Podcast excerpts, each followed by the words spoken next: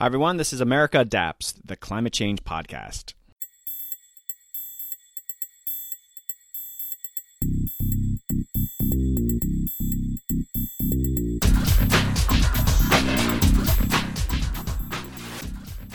Hey, adapters, welcome back to another exciting episode.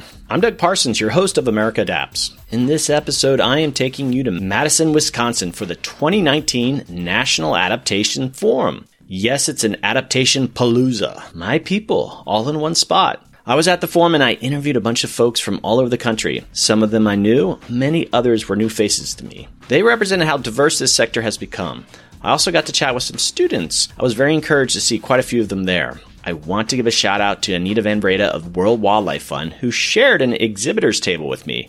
I had some swag there, and I even had an America Adapts coffee mug giveaway. Congrats to the winners of that giveaway. I hope you're using those mugs at the office. They were in high demand. You know, having a table also gave me a chance to connect with a bunch of my listeners. There was probably no better place in the country than this conference to run into an America Adapts listener. For those of you that I chatted with, thanks again for coming up. It was a real treat to meet you and learn what you're doing in this field of adaptation. Some of you I interviewed for this episode. Okay, I want to jump right into those conversations, and I'll have more of my thoughts about the forum at the end of this episode.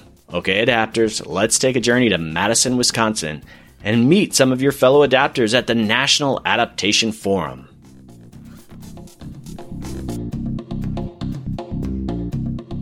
Hey, adapters, I am back, and I am here with an old friend and the organizer of the National Adaptation Forum, and it's Lara Hansen. Hey, Lara. Hey there. So we are on day two of this. I was hoping to talk to you on day one, but here we are on day two. What's going on with the forum so far?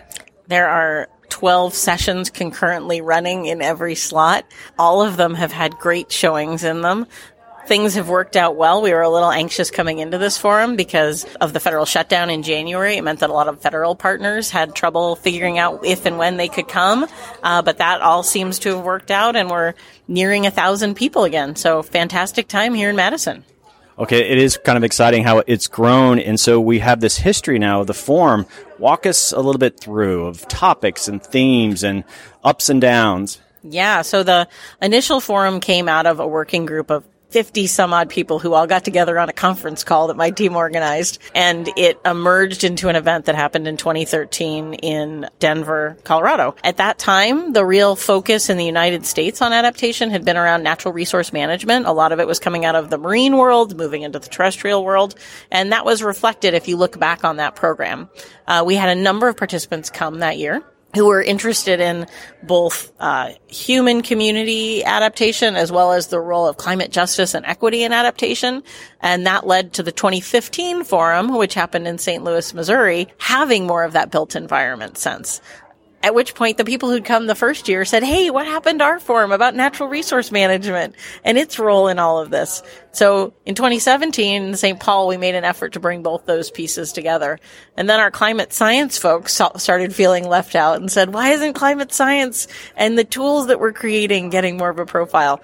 So coming into 2019, we think we've found the sweet spot of all of those different perspectives to try and create a forum that can lead toward all those groups being in the same conversation in order to build the solutions that we need to really get to holistic adaptation.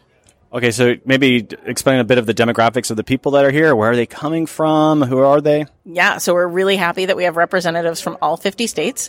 And the best part about that is that in past years, we've had to recruit people from some states. So we've, uh, two of the three past ones, we've gotten all 50, but it's required literally me personally calling people in target states to get them there. This time we didn't have to do any of that. We had people from even states where you wouldn't think there was a lot of climate change work going on present here at the forum. And we have a nice distribution of folks from government agencies at the federal, state, and local level, from nonprofit organizations at the national and local level, local community groups. We have a lot of students here this year. One of the nice things about being in Madison is that the University of Wisconsin's right here. So we've got students coming from there. We have some high school students actually from around the country who've come uh, with community groups. And we've got academics and government researchers. So I, am sure you think about this. I talked to a, graduate student from MIT, and she came thanks to her advisor being here also, and I'm blanking on the advisor. But she did note that it, it is expensive for students to come, and a lot of them are wanting to get into that adaptation professional space. I mean, what what's you know maybe the next form? What do you think their options are to try to get more of those students here? Yeah. So one of the things that we have tried to do at every forum is provide travel support to 30% of participants so that we can up the numbers of participants in, in air, it, from groups that couldn't traditionally come themselves or wouldn't know that you could come to a conference like this. And that's included students. Those funds are hard to come by. We were not able to come up with 30% of the funding this year because our largest funder of the forum who used to fund the majority of the travel support has stepped away. Several other funders wonderfully stepped up. So we upped the the, the number we started out with. But that's one of the things we've been, we were focused on for the past several months was increasing that pool. And hopefully we could find some funding source that specifically was targeted at students because it's, it's hard to pick what it is we're going to prioritize in that. Do we prioritize missing geographies? Do we prioritize missing sectors? Do we prioritize uh, low income community groups that would never have the chance at having the resources? Whereas some universities actually do have funds to get students to professional conferences. We've tried to keep the student price for the forum lower than other prices, and it actually has the smallest increases in sort of the ramp up of rates as you get closer to the event. But unfortunately, we can't make it free for them unless we have a funding source to back that up. The forum basically covers its costs. That well, doesn't basically. The forum covers its costs and that is it. No one is making money off of the National Adaptation Forum. So I have a lot of uh, student listeners, and yeah, they, I think they'd be very interested in, in, coming to this. And it occurs to me that I don't think you do this, or maybe it's something you've thought about. It's like sometimes you go to these conferences and there's sort of like a, these kind of job fair activities, or you can hook up students with potential employers. At least there's sort of the mentorship because these guys are they're looking at adaptation jobs, but they're not quite sure what they are. Yeah. So we tried to do two things on that this year. Uh, so Molly Johnson and my team started this early career professional group that did some meetings in the run up to the forum, and we have a poster session downstairs that which we give an award for student posters. And we have a lot of sessions that actually have student presenters in them. And we offer the volunteer opportunity. So if a student wants to come to the forum, they can get their entry fee waived, the registration fee waived, if they volunteer, which means half of the time you're here, you're volunteering in sessions. We try to let people pick the sessions they want to do that in so that they're actually getting to go to all the sessions that they want to, but they do have to give back a little bit to the forum so that they make sure it's a good experience for everyone. I've been interviewing folks, and everyone just you know loves coming to these events. It's very it's all pretty much positive, but the only sort of one area where people are kind of saying there's not enough of a corporate presence. And I know we had this conversation, I think the last forum. What's the process of you trying to recruit in that area?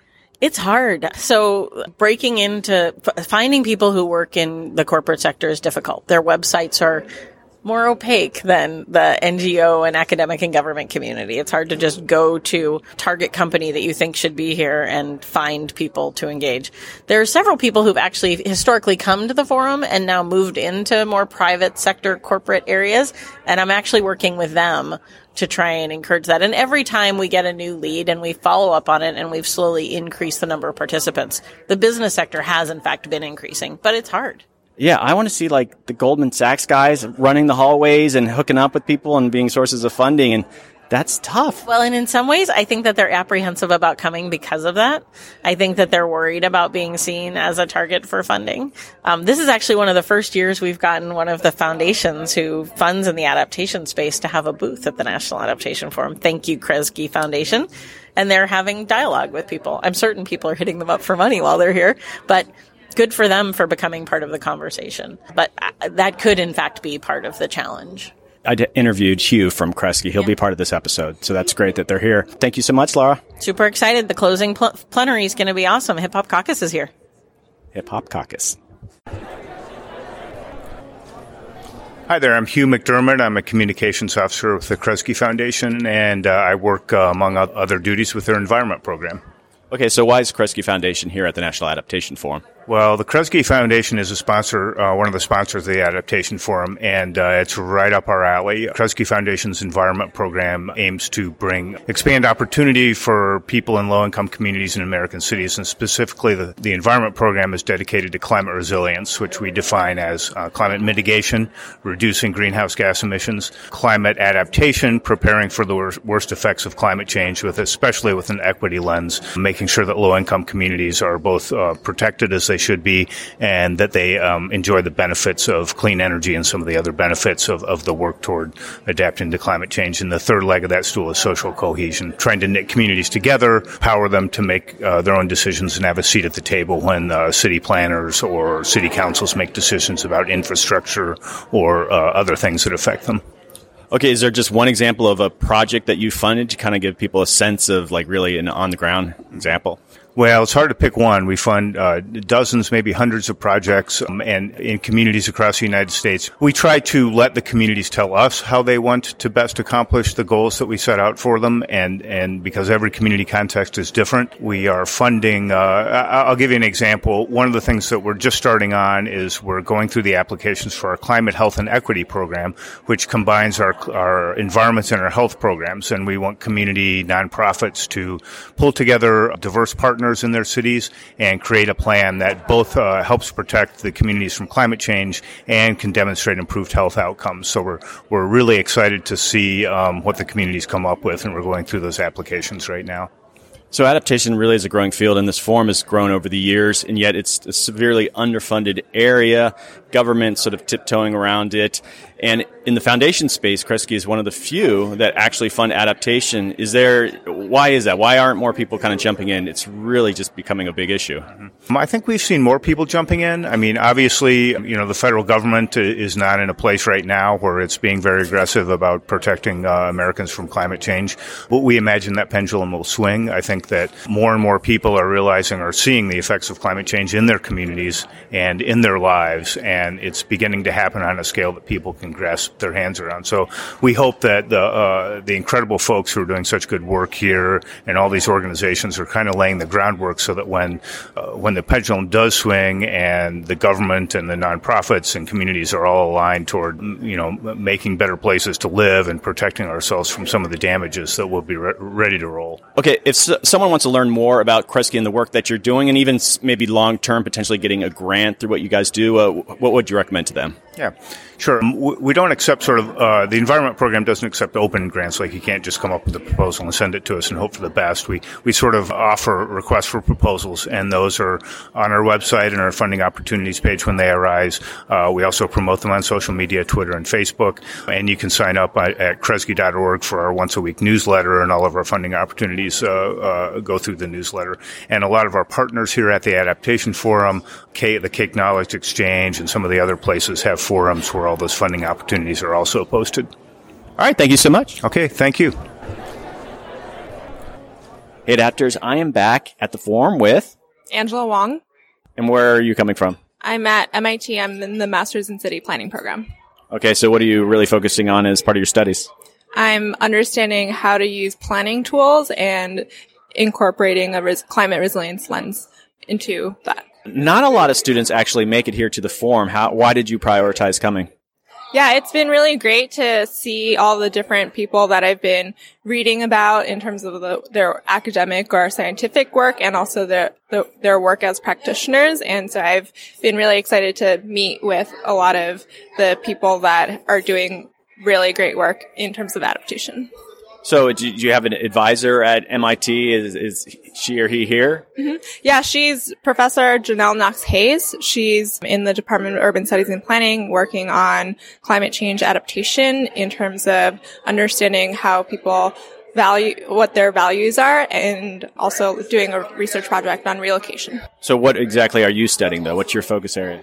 Yeah, I'm looking at different ways that you can use urban development and incorporate climate change adaptation into it and continue to develop cities in a resilient way. So are are you almost done or do you have a lot more school left? I, am graduating in June, so I have a few more weeks of thesis left. so that this is exciting, though. What's next? So, do you see yourself becoming an adaptation professional? You're going to go go back to school, academia. I mean, what, what's the plan? Not sure if I have enough enough uh, motivation to go back to school again, but I'm definitely conti- I'm definitely planning on continuing to be an adaptation professional. But uh, are you already into job search mode? Anything kind of popping up? Figuring out my options.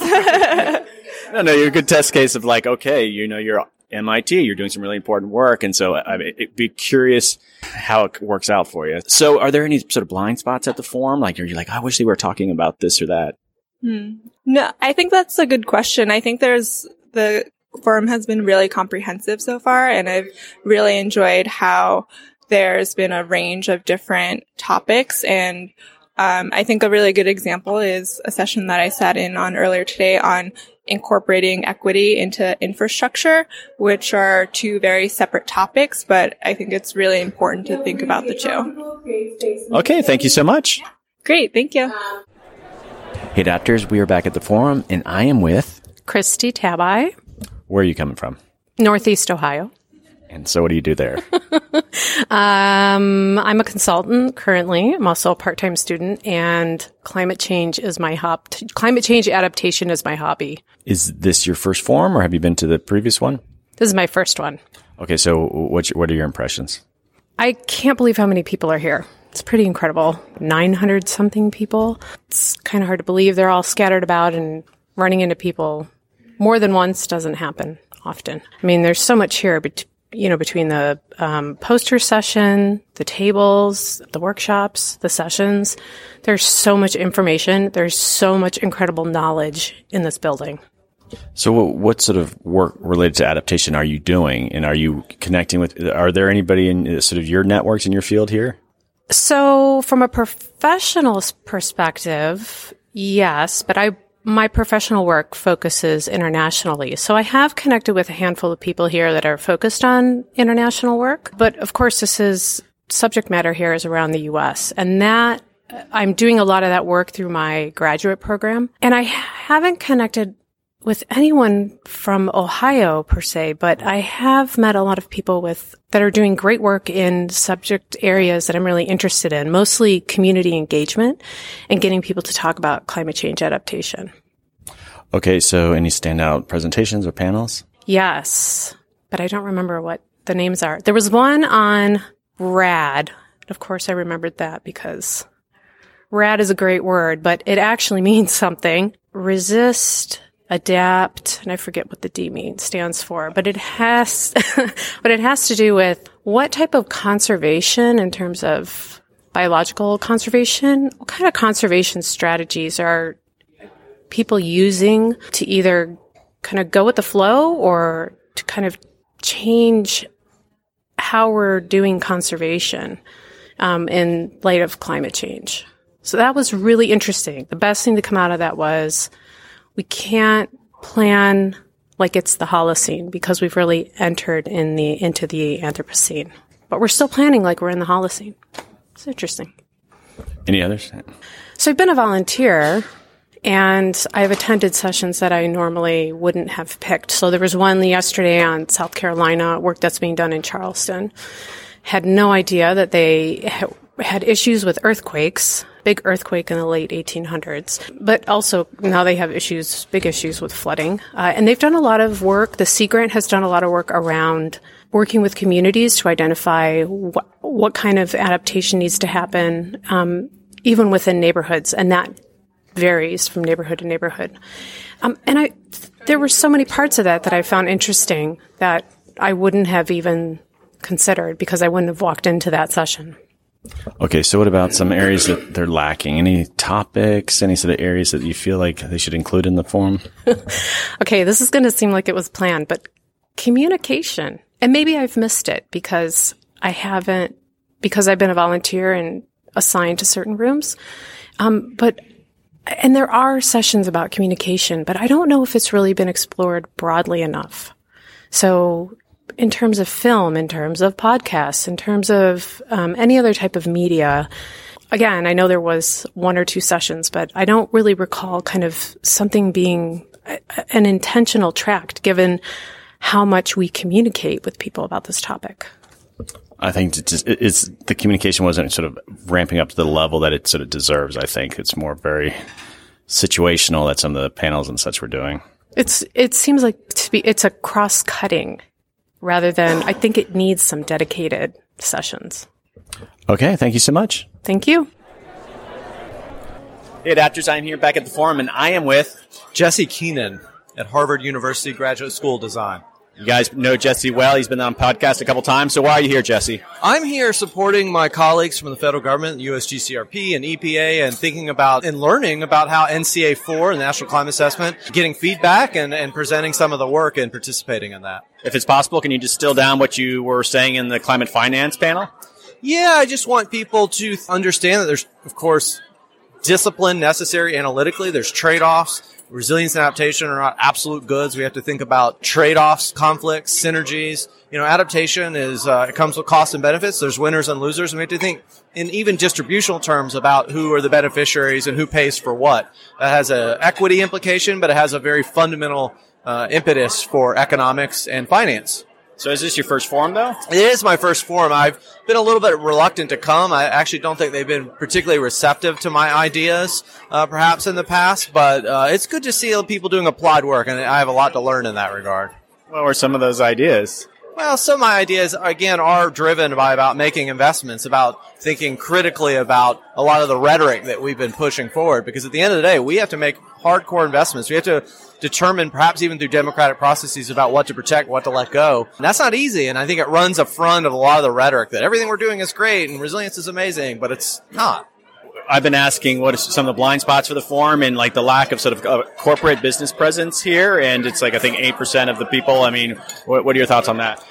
I think the forum is doing a lot in terms of diversifying participation and themes. Every climate change event around the world always complains that we're the insurance people, we're the bankers, and that's a perennial challenge. But I think hopefully in the future we'll be able to get um, not just the finance and banking world, but think about other economic sectors, transportation, agriculture, etc., and have them paired with scientists, social scientists, scholars, practitioners, advocates, and the like, and really think through some of these difficult problems. I'm seeing a lot more University of Florida people here than University of Georgia. Why is that? Uh, well, I think Florida with IFAS has a tremendous ag extension. They have a network and really are doing amazing work. But at the end of the day, you know, the University of Georgia uh, is uh, a far superior uh, athletic program and uh, as well as a better school overall. And sometimes I think that it's better off if if we stick to our peer institutions at Oxford and the like. And uh, we don't always have time to come to things like this. So thank you, Jesse, for coming on. Yeah, Doug, thanks so much for having me. Emily Wasley. So where are you coming from? Oakland, California. And I am a climate resilience and risk specialist and a personal resilience advocate. So you and I actually go way back a ways, right? So what were you doing prior to this? Prior to the work that I'm doing at Cadmus, I was at the U.S. Global Change Research Program, working as the Adaptation Science Program lead in Washington, D.C. Emily, I'm just going to give this little plug. It has always been the most positive individual I've dealt with in the adaptation universe, and so I don't know how you do it, but thank you. It's you've been a nice friend over the years. You're welcome. It's it's it's in me to be optimistic. It's not always possible, but I do practice a lot of self care and reach out to support networks and folks so that I don't feel like I'm doing this on my own because I'm not. So you've been a regular at the National Adaptation Forum for a while, but why do you come here? Why is there value to this? I come here because these are my people. I'm an adaptation professional. I have some of my best friends that are also adaptation professionals. I feel connected to the people that are doing this work. I can learn about new things that are happening on the ground. I can share resources that I'm working on, projects that I'm involved in, can form new partnerships. It's really where I get to connect with the people that I love and that I work with. Um, I also get to connect with some of the ladies of adaptation. We always do a after session, after conference girls trip. So that's always fun to look forward to. I know about this. It's so cliquish. You're just excluding us all. It's so mean. Any women are welcome. Men can join, but not for sleepovers. yeah, the wife would not be happy with that. Okay, so any sort of things missing from the form, Like it's a you've been going. I think you've been to all of them, and so it's obviously growing. But are there still blind spots with it?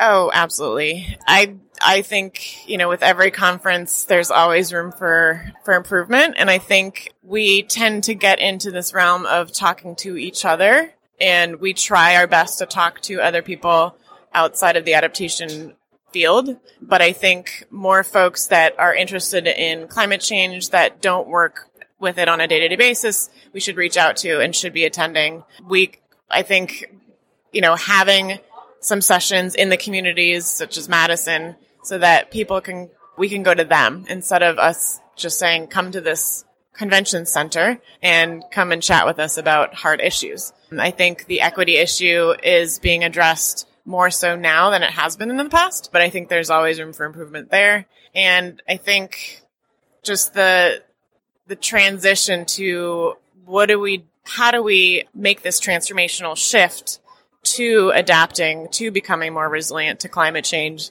in the face of so many other stressors that we're facing?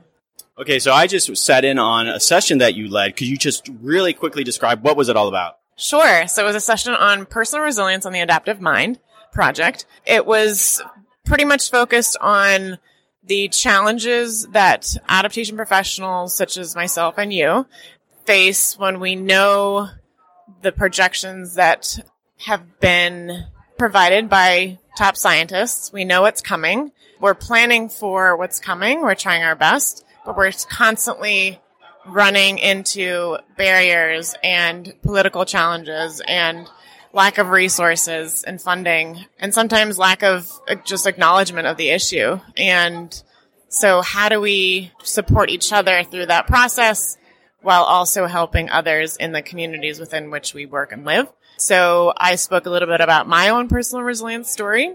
Other folks shared some of theirs. We talked a little bit about challenges, resources, what's keeping people up at night. And then Susi Moser and Kristen talked about the adaptive mind project that they're working on. I've been peripherally involved, but, and that's all about understanding what are the resources that adaptation professionals need in order to adapt to the devastating loss of nature and the environment that we're facing and how to cope with that. Just so this isn't a complete love fest, I had some issues with this session. I think it's more about my personality, and you had a really clever way of like people could put words up on the screen and the audience could contribute. And it was really a standing room only. It was a full house and I saw words like grief and, you know, challenges. And I just, oh, I just, it rubs me the wrong way that I get the bigger issue of climate change is depressing, but I'm excited by adaptation. And like the p- fact that people are just depressed about it, I just, I, I can't relate to it. And so I felt like the flip side of that is like, you know, I would, I, I said something, but the whole point of like taking, I mean, we're adaptation professionals in this new emerging field. It's a once in a life time opportunity to influence something. That's so exciting. That's great. And yet I felt like the session was more like people are like, oh, I'm burnt out. Well, and I think there are, you know, different people are challenged with different things and we have to acknowledge that. And I think being excited about the opportunities that we have, I too share that. But there needs to be a space for people who do feel the loss of nature and the loss of environment and to make sure that they don't feel alone. Um, and there are a lot of people at this conference that are in this work because they want to protect the beauty of nature um, and the ecosystems that are providing us with life. And you know, they we need to provide them a safe place to be able to do that and to share that. And you may be more resilient than others. Um, you may be able to process things a little bit differently, but everyone's different. Just like adaptation, there's no one size fits all solution. But just being able to talk about it is really helping people process what's happening. I like to tell the story. I went down to Australia last year. I was invited to speak, and at the end of it, someone asked me, um, "How do I get up each day? How do I approach this? Why aren't you depressed?" And a lot of the same issues and I, am up there, and, and I, my first response is, I guess I'm just shallow. And you know, got a big laugh, and I, I there's probably some truth to it. So um, you're right. There's all types, but well, I wouldn't say that you're shallow, Doug. I mean, give yourself some credit. I think, I think you know, it's all your perspective, and it's all how you view the world, and it's all how you view challenges. You can turn them into opportunities. I tend to do that as well because I'm an optimist, and I always see silver linings in any sort of terrible situation, unfortunately, but fortunately. And so you may do the same. And I think that's wonderful. And I think it's a gift that you have and you should be grateful for that. Not everyone gets that. Curse.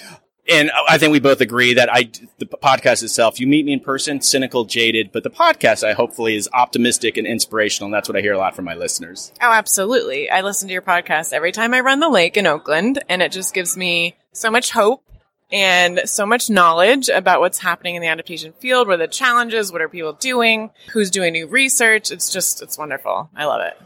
Thank you. You're welcome. Thank you. Hey, adapters! I am back at the forum, and I am with Lynette Rangel. Okay, this is very exciting for me. Lynette came up to me and introduced herself and said she was a listener. I'm always just delighted to meet you guys, so thanks for coming up. Yeah, absolutely. It's my pleasure. I saw your booth yesterday while I was here cruising around the forum and had to come up and say hello and introduce myself if I got the chance. So awesome. And you also mentioned that you are here at this forum because of listening to the podcast. And what do you mean by that?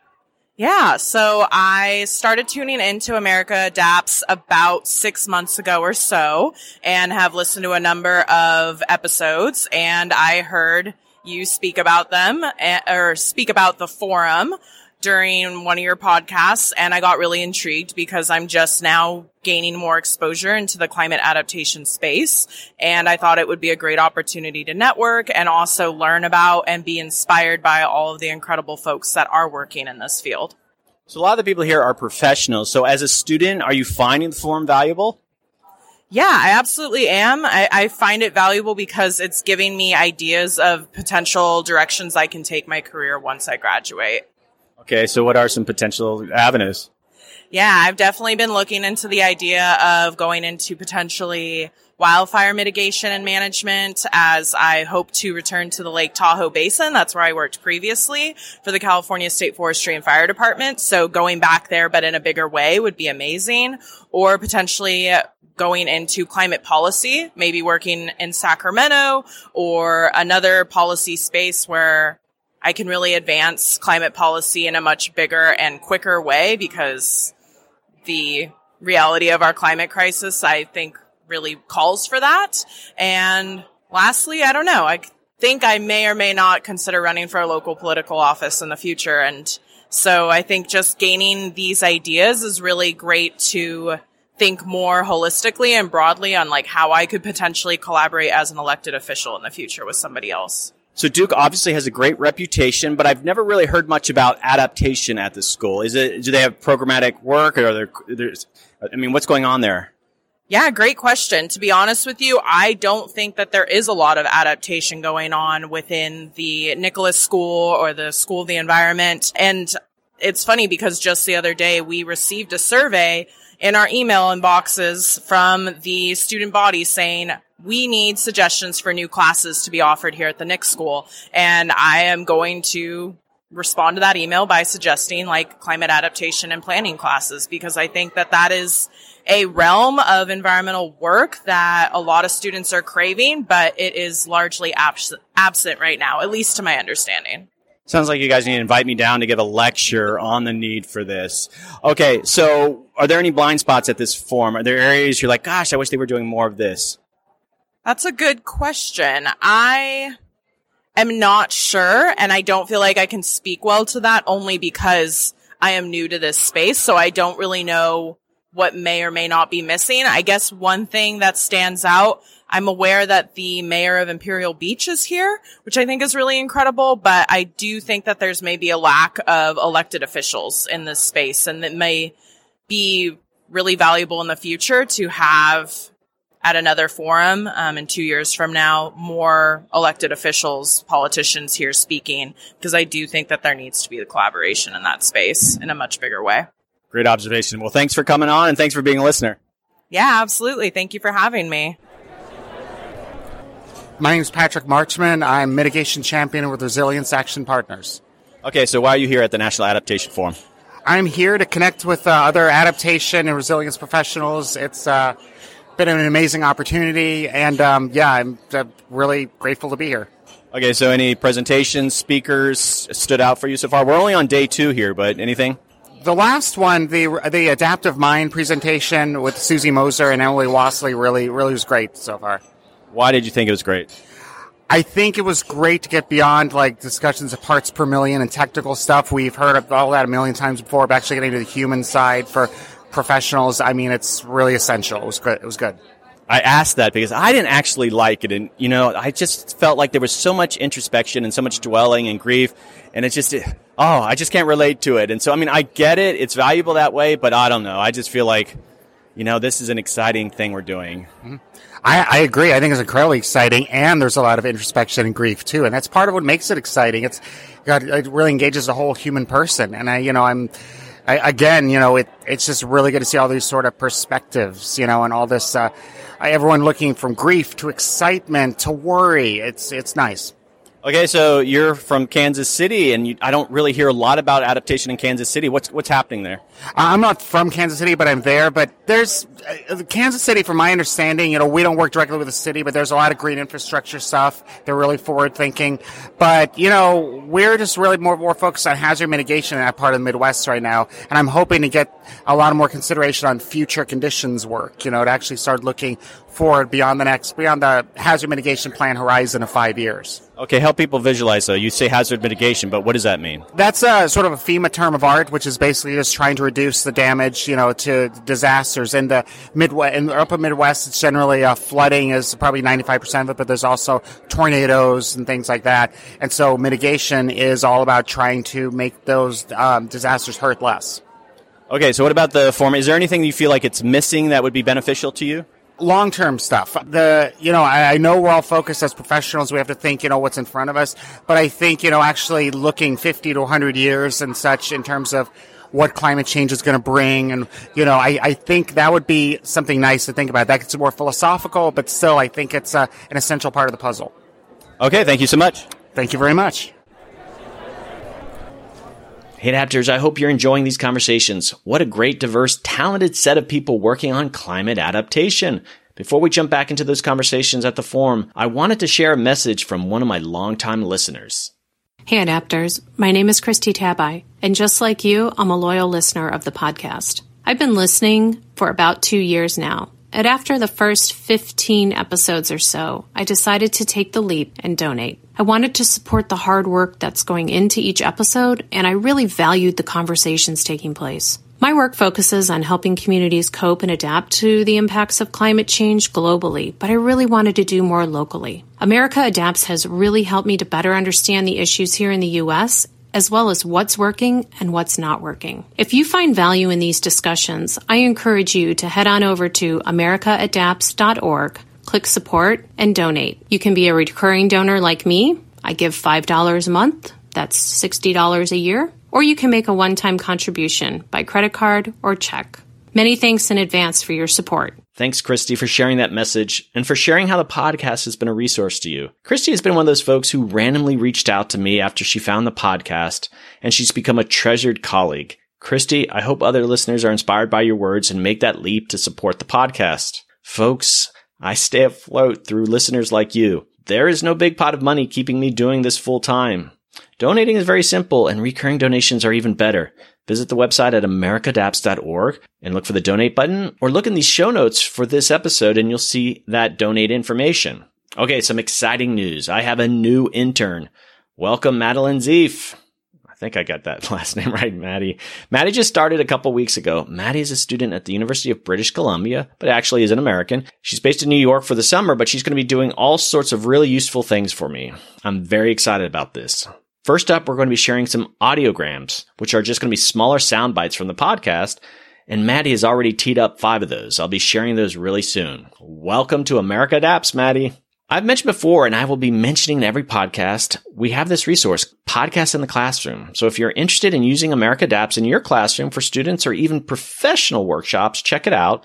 It's being led by Kate Bishop Williams at a University of Waterloo. Basically, each episode, Kate and a small team listen to my most recent episode, then develop discussion guides that will be available in the show notes. So my last episode, Keeping History Above Water, they developed these super cool show notes where they're actually help you structure a town hall meeting based on like you sort of take the role of all the people that I interviewed in St. Augustine. It's really cool. Check it out. And so I want to give a shout out to Kate for leading and thanking the team for their efforts. And thanks to Sarah Hansen, who leads the Open Courseware Educator, Educator Initiative, and her colleagues Peter Chipman and Alicia Frankie, who are digital publication specialists at MIT Open Courseware. Thank you guys for being part of this. They have been instrumental in this podcast in the classroom initiative.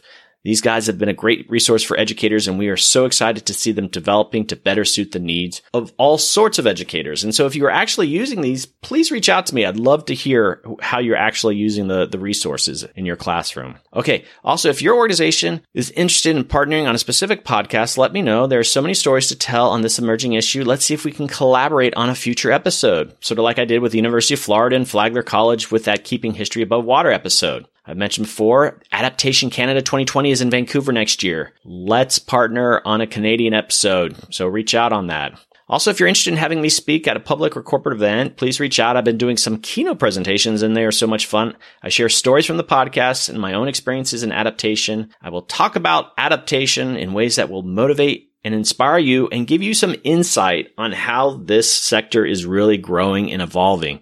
You can contact me via the website americaadapts.org. So upcoming episodes, I'm headed to New York to do an urban forestry episode sponsored by American Forests. I'll be interviewing folks from the Parks Conservancy of New York, the U.S. Forest Service, and other experts in the area. I'll be moving all around the city in New York doing these interviews. I'm super excited about this. So yes, America Adapts is in the Big Apple. I'm also interviewing the CEO of Grist Magazine, longtime environmental news shop, and we're going to be digging into the Green New Deal. And also I'm going to be doing a special bonus episode where longtime listeners of America Adapts share their thoughts about this podcast. That should be out soon. Okay, let's journey back to Madison and hear from the rest of the adapters. Hey, adapters, I'm back at the forum and I am with Dr. Amber Pairis from the Climate Science Alliance and the Center for Climate Change Impacts and Adaptation at Scripps Institution of Oceanography. Holy cow, that was a lot. All right, so what do you guys do? So we're really a boundary spanning organization that's working really hard to bring together our community to translate and disseminate science and get it into the hands of people who need it and really um, engage our community on these very tough topics. All right, so I'm going to be up front here. I, you've heard me talk with people I know here, and I know Amber very well. We go way back, but the work she's doing in, um, in Southern California, very innovative with the partner development. So maybe you could expand on that. Yeah, the whole vision behind creating the alliance was to be able to create a space where we could bring together researchers with scientists, with artists, with educators, with NGOs, with foundations. It's all about creating a space to come together as a community to advance resilience. And we do that by creating these partnerships with researchers. So they're not just someone in the ivory tower. They actually are someone who are embedded in our community and helping to inform decisions that are happening locally. But the real heart of what we do is our community engagement, and we do a lot of work with artists and matching artists with scientists, and really helping leverage art to touch people in their hearts and not just their minds. Another big piece of that is our youth engagement. So using art, storytelling, and science to teach kids about climate change in a way that's not scary. And so that's what our Climate Kids program is all about. Why doesn't the Alliance have their own podcast yet? Because we love you and we prefer to listen to America Adapts than do this ourselves. Don't patronize me. Okay, so you have a history here with the forum. You you go back. You've been part of this process. Could you, you give a little bit about that? Tell me your history with the forum. Sure. I've been part of the forum since its first initial inception. And the thought was really to create a place where people who are working on adaptation could come together at a time that was very isolating. Scientists and climate scientists really focused on their own meetings and folks who are really looking at translating that work and getting it on the ground were kind of isolated. So the forum was really created out of this need to be able to create a network and a space for adaptation practitioners to come together and to really look at how we learn from each other and leverage each other's projects and to really really advance work on the ground. I think that this has really evolved and we can see by just the sheer number of people here how important this topic is and that we continue to evolve as an organization or really as practitioners to continue really advancing the work and not get stuck in planning and process and really get this, these actions on the ground in a meaningful way. Okay, so you have a long history with this forum here.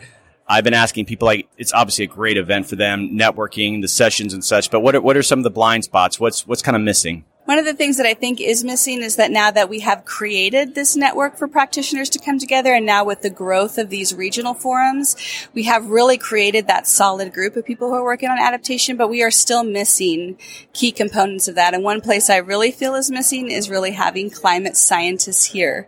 I don't know if we need to infiltrate AGU, but we need to make sure that climate scientists really understand our needs and that we're playing these really critical roles in disseminating and translating science, but the scientists need to be also hearing what communities need and that they can become a more active part of the community. I'm curious because this is only every two years, and a lot of us are frustrated it takes that long for us to get back together again. A lot of conferences are every year. Do you think it, it's a subject yet that deserves an annual conference? I don't think it deserves an annual conference merits an annual conference because of the regional conferences that are happening. So there's a lot of important things that happen when we come together at this national scale in learning, but with adaptation, actions are really local and we need to be able to have these regional and very more localized forums also to really advance actions on the ground that are meaningful in the place where we're trying to do them. So we have dune restoration project in Puerto Rico. We have a dune restoration project in California. We're working with partners on a dune restoration project in Mexico and all of those approaches are different and we are learning from those, but they're not the same. And so I think that it's really important that we have these forums also a place for those that they can be hyper local and that we also have the chance to come together on a national scale. And there's so much work to be done. We can't spend all of our time in meetings. Amen. Oh, any any sort of resources you could direct my listeners to if, to learn more about what you're doing? Uh, please check out climatesciencealliance.org or our climatekids.org websites for more. We're all about being a resource to the community, whether that's local, national, or global. We're here to be part of the solution and to support other entities who are thinking about this. So contact us and we're happy to help. Well, maybe we'll collaborate on a podcast at some point in the future. I love that idea. as long as you do all the hard work. And you pay. All right. Thank you, Amber, for coming on. Thanks so much for having me. It's a pleasure. Hey, adapters, we are back at the forum, and I am with Rich Bonnell. Okay, Rich, where are you coming from? I um I live in Ann Arbor, Michigan. I used to live in California, but I moved here about or moved there about five years ago. And I I current I'm currently contracting with the American Society of Adaptation Professionals, who I know have come up on this podcast before. Is this your first forum? The first time I worked with ASAP actually was to help them organize the 2016 Great Lakes Adaptation Forum. So I have a so I went to that one, and I also went to the one in 2018. But this is my first one of this size for for sure. So, what what are your impressions? Had any panels or presentations that have stood out for you? Oh well, I went to I went to a really great one yesterday uh, that was specifically about communicating climate change in America's uh, in like South Central U.S., which is which is just say Texas, Oklahoma, New Mexico, and just uh, and the challenges of communicating there in an area where you can't say uh, climate change, and just uh, I, I find I work in communications. Uh, that's just kind of been my thing. I used to be a uh, I used to be a copy editor and designer for a few newspapers in the Bay Area, and just the way climate change is communicated is really just fascinating and important to me. Okay, so any sort of blind spots for the forum that you're like, gosh, I wish there was more of this? Well, being in Madison, there was a little too much cheese at the lunch sessions. but that's the first time I'll ever complain about that. Uh, I don't really have any other forums to compare it to. Is the thing. Uh, this one, uh, I'm really pleased with how this one turned out. So, can you sort of contrast it with maybe the regional form? I guess maybe size and scope and things that were talked about. Yeah, in terms of size and scope, yeah, this one dwarfs the the Great Great Lakes Adaptation Forum by something like a factor of twenty to one. I would say just the fact, just the venue is enormous, and I would say in terms of coverage and sectors that are covered, it's a, it's it's very similar. NAF is really just like kind of the other regional fora I've been to, just kind of blown up what about the sort of demographic makeup? Were you able to kind of tell? Were there more kind of corporate interests at the regional one, or you, were you able to determine that? I, I am see, honestly I'm seeing a lot of the same people uh, uh, that I saw that I saw at the previous two, and I would say I, I, haven't done a demographic breakdown, but it seems to be about the same to me. Okay, thank you so much. Mm-hmm. Thank you. Nice to talk to you.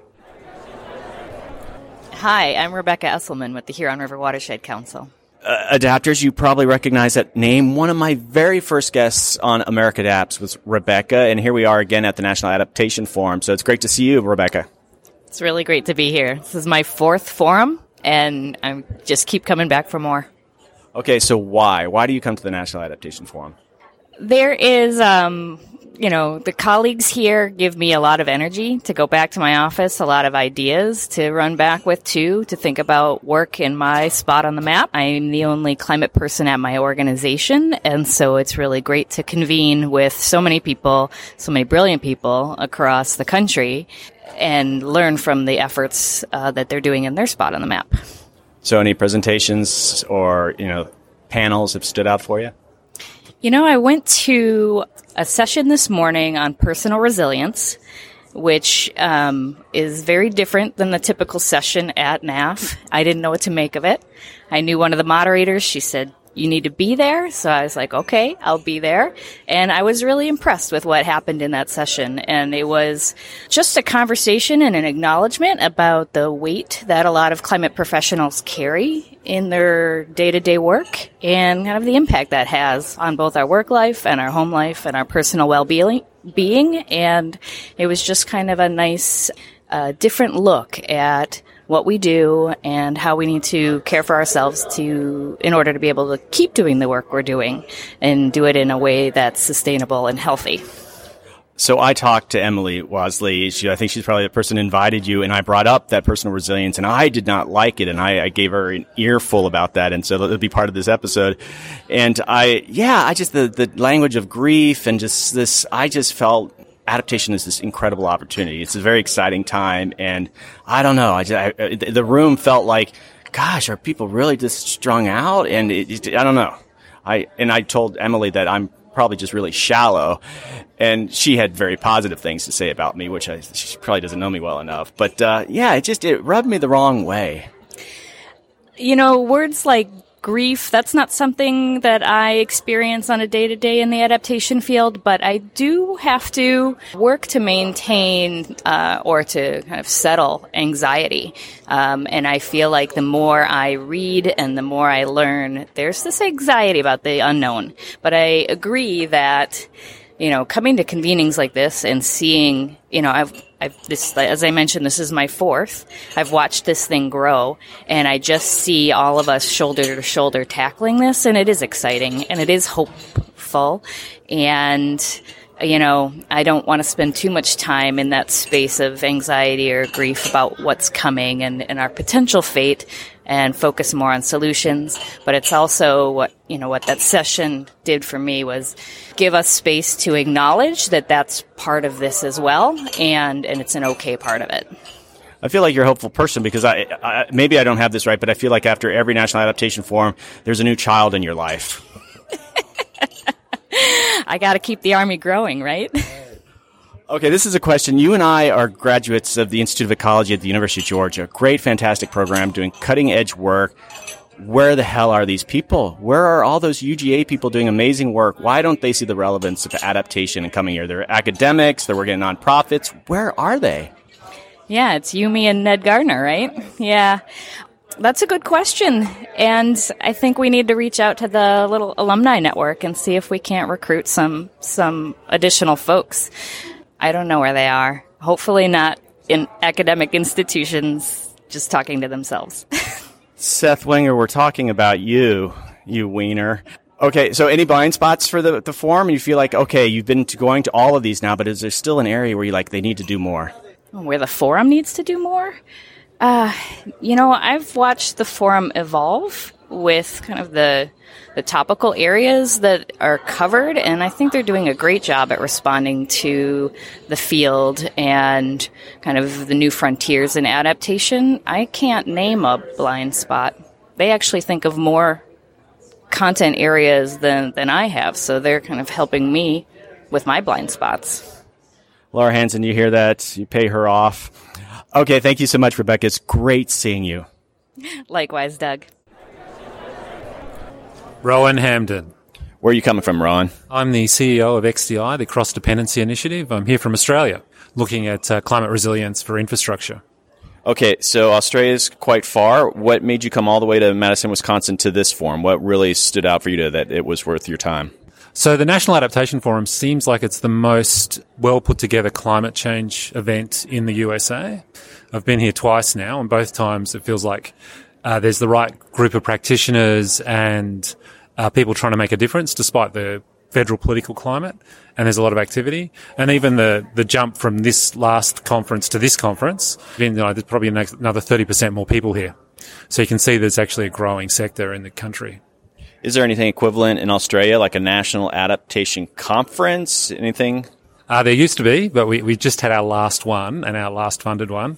So we're uncertain whether there's going to be any future climate change conferences of this nature in Australia, depending on the outcome of the federal election. That's pretty depressing. I, I know that it's at the volatile nature. We, we run and actually we chatted before when I was in Victoria, and so he's here now. So it's great to catch up that way. Um, any sort of presentations or themes that have stood out for you here?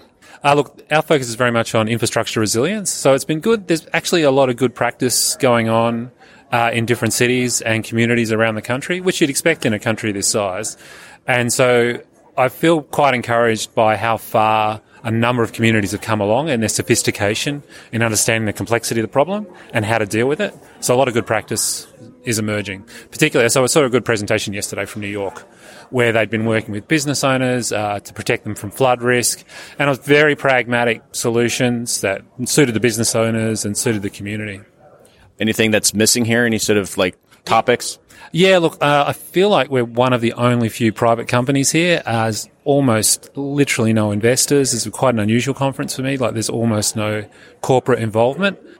I, I am aware, like, uh, we're competing with other. I mean, so some of the other people who would have joined us here at the conference are actually going to other financing conferences in other parts of the country and in Canada today. So there's other work going on. It's just not part of this community. Would you say at the Australian events there was a much bigger corporate presence? Uh, it was definitely bigger. It just still wasn't big. And a lot of the discussions around uh, capital flows and financing these products and actually making a difference, real investment difference, uh, happening in other forums. Okay, thank you so much. Thank you. Hi, I'm Sebastian Malter. Okay, so where are you coming from? So I spent most of my life in international development. I was working with the German Agency for International Development in projects in Southeast Asia and South America, doing mainly working on water projects and climate change adaptation projects before I moved to the States about four years ago. Okay, so what brought you to the adaptation forum besides sort of the obvious reason? What really, how did you justify coming here?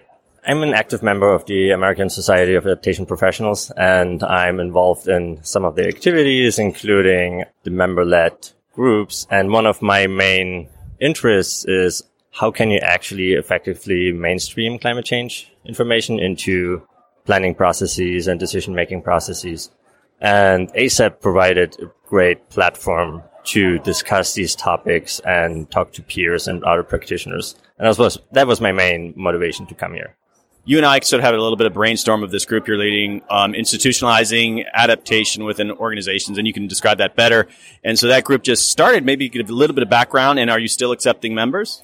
We're still accepting members, and actually, there is still an opportunity for one, one or two leaders to join the leadership team. And the main purpose of this group, or I guess how this uh, idea came up, was the first IPCC report was uh, established in or published in 1990, I believe and over the last few decades, we made the climate science community made a lot of progress on developing tools and climate science information, which we can use in any, you know, adaptation planning. But problem is, despite having all this information now available, I feel like people are still not able to effectively go from planning to implementation.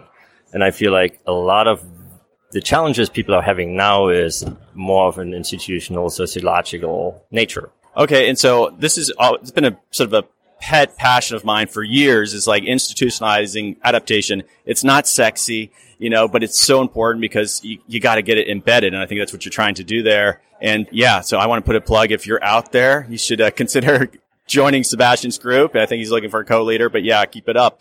This forum though, uh, what sort of stood out? Any presentations, any topics? So yesterday I went actually to a quite interesting topic where they were talking about uh, nature-based solutions on for coastal resilience. And I'm more of a water person. I'm in the water sector. And what I realized when comparing my profession with transportation professionals, one of the drivers which might drive or which help to drive climate adaptation are regulatory drivers. And the Federal Highway Administration or the federal government put actually out some legislation where transportation infrastructure has to consider resiliency. And I was surprised that they are a little bit further farther than the water sector because we don't really have a regulatory environment yet which should require water utilities to consider resiliency or nat- natural hazards. Okay, so what, is there anything missing here? Do you feel like okay, they're missing this topic, they're missing something here? Well, it's only the second day. I still want to look for other topics, so I'm I have an open mind. I still have to kind of wait one more day to to find out what's missing. nice, safe answer. Thank you so much. Thank you. Hi, I'm Lisa Craig. I'm with the Craig Group. I'm a private consultant and I work on resilience in historic coastal communities. Okay, so we're at the National Adaptation Forum. You're, I'm actually here at your table. So why did you decide to do a, a booth? I think it was important for the private sector, for consultants who've had experience working in local government or with private property redevelopment to get out there and help other organizations and owners and adaptation specialists learn more about how to deal with existing buildings that are in high risk flooding areas the private sector really is just a small part of this forum, and I think that some people, you know, that needs to change a bit. I mean, what, what are your thoughts on that? I absolutely think it needs to change because that's where the funding is. That's where the expertise, experience is. Uh, local government, state government can only go so far. They tend to focus primarily on publicly owned structures or infrastructure issues. And I think every single property owner has to understand that it's their responsibility. It's their investment that they need to protect now, 30 years from now. And it's up to them to make a difference, to, to, adapt their buildings, to adapt their sites to future conditions and the increasing flood risk. You know, I, I know the organizers and I know they bust their butt to get a diverse set here, but you just, you would hope like the insurance companies and the banks, they'd be wandering these halls and they're not here. I think that's where the private sector comes in. I think you've got to use individuals, firms uh, like myself, like some of the other uh, larger um, environmental and engineering firms that are here to make those contacts because we've done workshops. We've worked with uh, realtors and insurance lenders, brokers, um, worked with all of those people who are developers who are the ones that need to go out and get the financing and buy the properties and make sure that they're meeting the regulatory requirements. There's a little bit here about building codes, but we need building code officials here because that's really where the rubber meets the road when it comes to requiring adaptation in communities that are at risk. So I really think this is what we in the private sector need to do more uh, to promote with the National Adaptation Forum, giving them the access and contacts and information that matters. Okay, this is only day two of the, the forum, but any sort of panels or presentations that have stood out for you? I think that as I've been observing what is being presented, I'm really looking more for the serious adaptation strategies, the practical approach. There's a lot of great information here um, that's not just about flooding issues, but about wildfires, uh, heat islands, dealing with all of those things that are um, uh, climate change uh, concerns what I'm concerned about is an adaptation forum. I really want to see more practical adaptation methods. We all understand the science um, to a certain degree. We're learning more and more about it every single day, and all it's really reinforcing with us is a sense of urgency. And I think that we need to see more focus at this particular forum on practical adaptation strategies that can be adopted that are good investments for the private sector and doable for local government there's so much in planning. It's been going on for years, and I think what you're getting at is on the ground adaptation examples. And do you think there's just enough of that out there to kind of share? I think that it's starting. I think that there are some best case practices that are out there, and I tend to see them at some of the smaller, smaller regional forums. So uh, I know you're going to be at the Keeping History Above Water St. Augustine. We've got uh, a lot of adaptation best practices there. We're still talking about the issue, and I think that's critical um, to be able to communicate this to the general public um, and even within our professions. Why adaptation is important, for example, for those of us who manage cultural resources.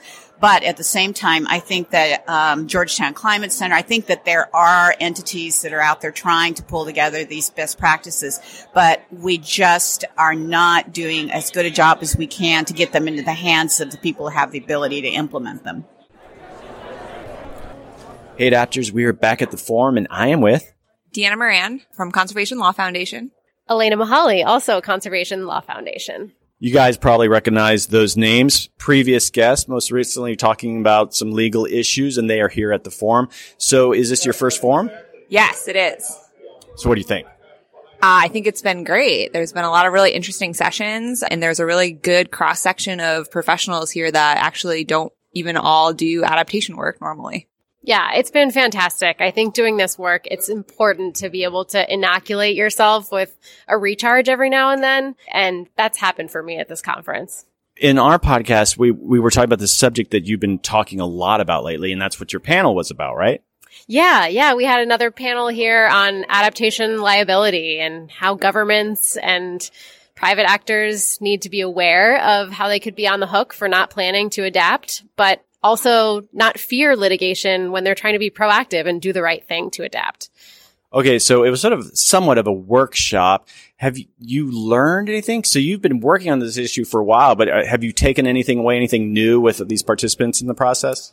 Yeah, we didn't have um, as much time as we would have liked to kind of break out into groups with some of the participants and talk through some of the issues that they're seeing. But we did do that a little bit, and it was definitely interesting for me to hear kind of new issues surface. I was telling Elena earlier today, one of the questions that someone asked me was whether or not a government would have the obligation to rebuild an area that had been completely destroyed by extreme weather. And the example that came up was Paradise, California, which obviously was ravaged by wildfire recently. And I didn't know the answer to, to that question. And Elena and I talked a lot about it uh, earlier this morning, but it's a good question about whether or not, if there's no remaining real estate, if the, if the government is obligated to rebuild in that same spot.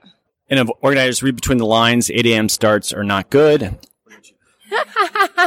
also, no snacks in the afternoon. Harsh. Did you have anything you learned new with this process though? Yeah, absolutely. I mean, I really appreciate how much folks at this conference writ large were working in equity issues and thinking about how the issue, whatever it is that we're talking about, is impacting low income, minority, marginalized populations. And so I appreciated the, the equity lens that some people brought up in our panel, like going back to Paradise, that was a community that had a ma- majority elderly and disabled people. And, you know, thinking through the evacuation plan that that community had or didn't have came up as something that I really hadn't thought about with regard to that catastrophe. I guess you know one of the shortcomings that have come up. People enjoy this form a lot, but it's a lack of sort of the corporate presence. But also got me thinking, talking to you two, is that there's really not much in the way of lawyers here either. You know, and I don't know if it needs to be more regulatory, but why aren't more lawyers taking an interest in this subject? And I'll start with you, Elena, because you you are the lawyer. you know, I think I personally appreciated that more so than any other profession. There were not lawyers. Like I get, I get all the time that I want to spend with lawyers. My organization, CLF, is predominantly lawyers. So it's actually really helpful to, this morning I sat next to a social worker and, you know, on my right was a climate scientist. And personally, I think that I was carrying the torch as the lawyer, communicating a lot to a lot of cross sector different people and I appreciated that. So this isn't necessarily, I think, the place where I would spread the message to other lawyers, but there are other forum for that. Fora, for I.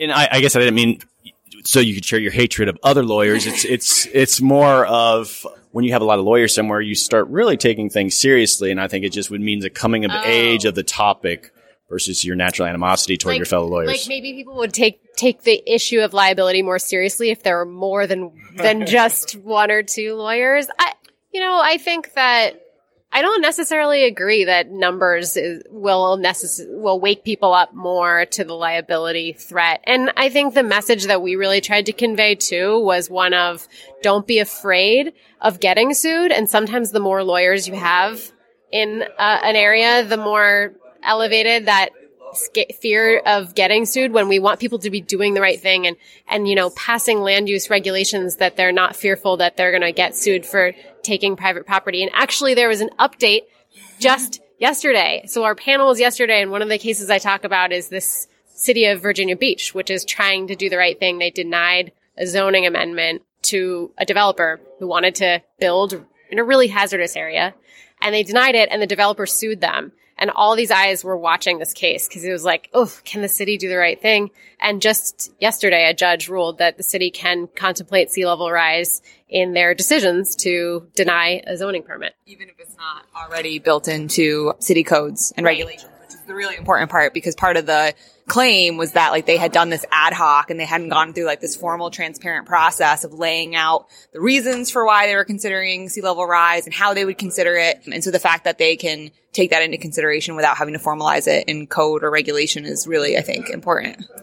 Yeah, I mean, I was just at a panel where Susi Moser, who's amazing, was talking about the tension between giving people enough fear that they there's an urgency, but also handing them hope and saying, but there's a way through and there's something that you can do. And so we try to instill that in our workshop too, of sort of saying, here's the liability threat, but here's your path forward. And that case coming down yesterday was really nice affirmation of the power that cities do have to, to do right in the face of climate change. Okay, last question, Deanna. I want you to take this. Is there any area that is sort of missing as you kind of look at the form, even though this is your first form? Are there sort of sectors of society that you would like to see at the, the National Adaptation Forum? Mm, that's a good question. I don't know that I would say that there's no, but there is a sector not here that should be here, but I think that there could be greater representation of some of the sectors that are here. Like Elena mentioned this morning, we were in a, a workshop and one of the participants was a social worker and she introduced herself. She said, I don't, I don't do climate adaptation work, but I do social work and I'm starting to see how extreme weather impacts my clients. And so I came here to learn more about it. Um, it's those kind of people that I think we want to see more at events like this because there's the people like Elena and I and a bunch of others who do this day in and day out and are like really kind of like wonky in the weeds about it. But then there are people who, I mean, this is going to touch every sector. And there are people who don't think of themselves as adaptation professionals that might not think to come to a conference like this, but I think it's really valuable to have their voice. Okay, well, thank you. Um, I was joking on the podcast that I thought you guys might secretly hate each other, but I, am sensing you seem uh, you seem generally like you like each other. So I just want to report back to my listeners that it, it's, it's all good. So thank you for coming on. thank you for having us. Thanks so much for being here. Okay, adapters, that is a wrap. Thanks to everyone who participated in this episode. I hope you all can see we're in good hands with this amazing group of people. Many of you weren't there in person, but I hope through this episode you feel like you were there in spirit and you got a sense of the presentations and the people in attendance. Maybe it'll inspire you to attend the next forum, or maybe even just go to one of the regional forums they have in the off years. Thanks to the organizers for sponsoring my travel. I'm truly grateful for that. They make a major effort to subsidize travel for a lot of the participants, which obviously helps ensure a diverse audience at the forum. Okay, some final thoughts on the forum. I promised I'd share some. The forum is really the premier event for people in the adaptation space. That's great. But this sector is growing. We need to see a lot more people coming to these events. You heard over and over in my conversations where were the private corporations? Where are the big private funders? You're seeing a lot of this in Europe, but I think we're missing a big opportunity not getting all of us together at an event like the forum. So if you're a private company and you're listening to this, put the forum on your map. You need to be there and you need to encourage other people in your networks to be there. There were some great presentations spanning a variety of themes. I encourage you to take a look at the program. It's still available online. And even though it's after the fact, you might find a topic and a speaker that you're interested in and probably want to follow up with us. So please do. But an area that I felt was lacking was communication. There were probably a dozen communication presentations, but nothing really looking at the big picture. How are we going to explain this issue to the broader society? Most of it was sort of toolkit kind of communication practices. And I think I'll use a poor analogy here, but it's sort of, you can't see the forest through the trees. We saw a lot of trees there. As you guys know, I struggle figuring out what is the perfect adaptation elevator speech. So how do we get the public behind what we're doing here? I didn't see that bigger approach at the forum. Think bigger, folks. Okay, some other observations. They had a hip hop caucus presenting at the very end. The new mayor of Madison, Wisconsin joined that event. In a very odd moment, I realized the mayor and I did field research together in a remote station in Costa Rica nearly 20 years ago. I went up to her and she vaguely remembered me when we chatted, but I was very encouraged that someone with a PhD in ecology is now the mayor of a city. How cool is that? This is purely a Doug moment, but I can't leave it alone. I have to say something. The entire event was vegetarian. Breakfasts, lunches, you name it, all vegetarian. No, I am not a vegetarian. I get the intention, but next time I guess I'll need to bring a bag of jerky to hold me over. All right, that's my only bitching like that. Okay, so there you go. I hope you enjoyed your podcast journey to the National Adaptation Forum. Congrats to the organizers for hosting another successful event. It keeps growing. It needs to grow a lot more, but it has a lot of smart people making it succeed. And it was a real thrill to meet so many of my listeners. I still love that moment when they say they listen to the podcast. It is truly an honor hearing that from someone. You know, I was having breakfast with some, with a couple of people and I was chatting and when I got up, someone actually came up to me and asked if I was Doug Parsons. They had overheard my voice at the next table and recognized me. That's so cool. All right. Some final housekeeping. Don't forget to join the Facebook page and the Facebook community group. The group is private, but just search for America Adapts and ask to join and I'll prove you right away. We have been having some killer conversations on there lately. And I'm not just hyping that. Just we're digging into like issues around the Great Lakes, talking about climate deniers and their role and sort of challenging climate science. And there's really just a lot of great conversations taken off there. So, uh, join, join the Facebook community group. And on that note, I love hearing from you. I mean it. Just say hi. If you have an idea for a guest, let me know. It is the highlight of my week, hearing from my listeners. And sometimes it really leads to some cool things. It does. I'm doing this Letters from Adapters series. I need to do another one of those soon. Please consider sending me your own note that I could share. I'm at americaadapts at gmail.com. Send me that email. All this information is on the website, americaadapts.org. Okay, adapters, keep up the great work. I'll see you next time.